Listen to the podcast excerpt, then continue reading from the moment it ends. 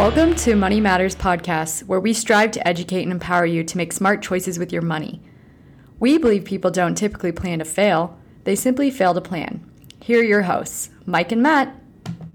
Hello, friends. Welcome to Money Matters Mini podcast with me, Matt Cloutier. In today's episode, we'll be talking about converting savings to retirement income. Now, during your working years, you've probably set aside funds in retirement accounts, such as your workplace retirement plan and for IRA, 401ks, and possibly other savings programs, as well as in taxable accounts. Your challenge during retirement is to convert those savings into an ongoing income stream that will provide adequate income throughout your retirement years. First step would be to set a withdrawal rate the retirement lifestyle you can afford will depend on not only your assets and investment choices, but also how quickly you draw down your retirement portfolio.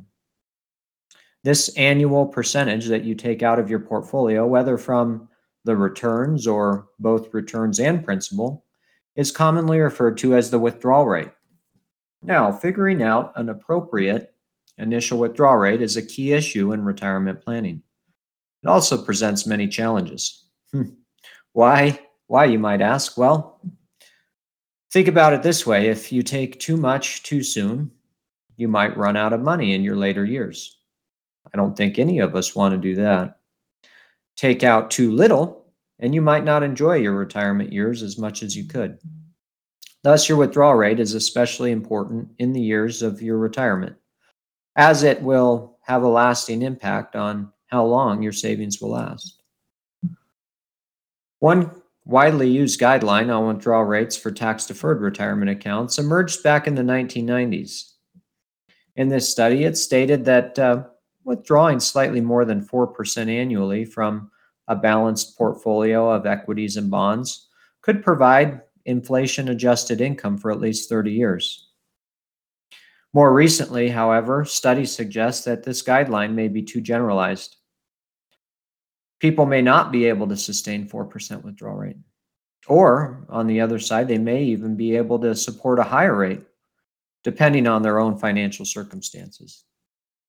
Here's the bottom line there's no standard guideline that works for everyone. Your particular withdrawal rate needs to take into account many factors, including, but not limited to, your asset allocation, projected rate of return, what your annual income targets are. Parenthetically, do you want to account for inflation, investment horizon, and also your life expectancy? So, a lot of times people will ask, well, Matt, which assets should I draw from first? Many times there's assets in different accounts, some taxable, such as CDs, mutual funds, banking products, you have tax deferred accounts such as traditional IRAs, 401k plans at work. Then there's also tax free plans. You might be familiar with Roth IRAs. Given a choice, which type of account should you draw from first? Well, again, the answer is it depends. For retirees who don't care about leaving an estate to beneficiaries, then the answer is pretty simple in theory. Withdraw money from taxable accounts first and then tax deferred accounts. Lastly, leaving the tax free accounts for the end. By using your tax favored accounts last and avoiding taxes as long as possible, you'll keep more of your retirement dollars working for you. For retirees who intend to leave assets to beneficiaries, well, this gets a little bit more complicated. You need to coordinate your retirement planning with your entire estate plan. For example, if you have appreciated assets or assets rapidly growing, it may be more advantageous to withdraw from the tax deferred and tax free retirement accounts first.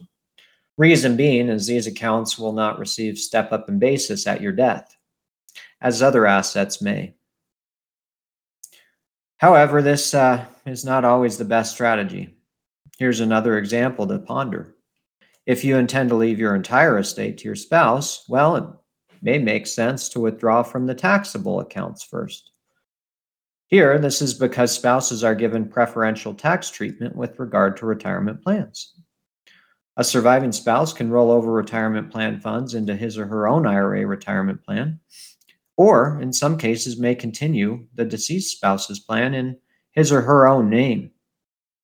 The funds in the plan continue to grow tax deferred, and well, distributions need not begin until the spouse's own required begin date. Alas, the bottom line is this decision is also a complicated one.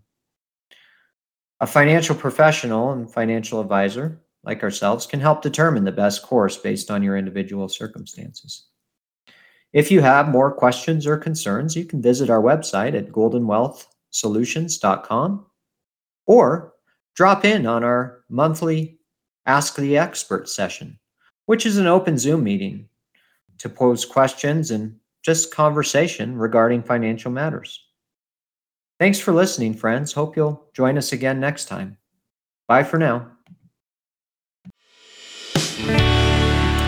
This podcast is for educational purposes only and may include references to concepts that have legal and or tax implications and is not to be construed as legal or tax advice. Such information and or opinions are subject to change without notice and is not intended as an offer or solicitation with respect to the purchase or sale of any security, insurance product, or offer of any individual advice. Any strategy discussed may not be suitable for everyone. Securities America Incorporated does not provide tax or legal advice. Please consult with the appropriate professional regarding your personal situation prior to making any financial decisions.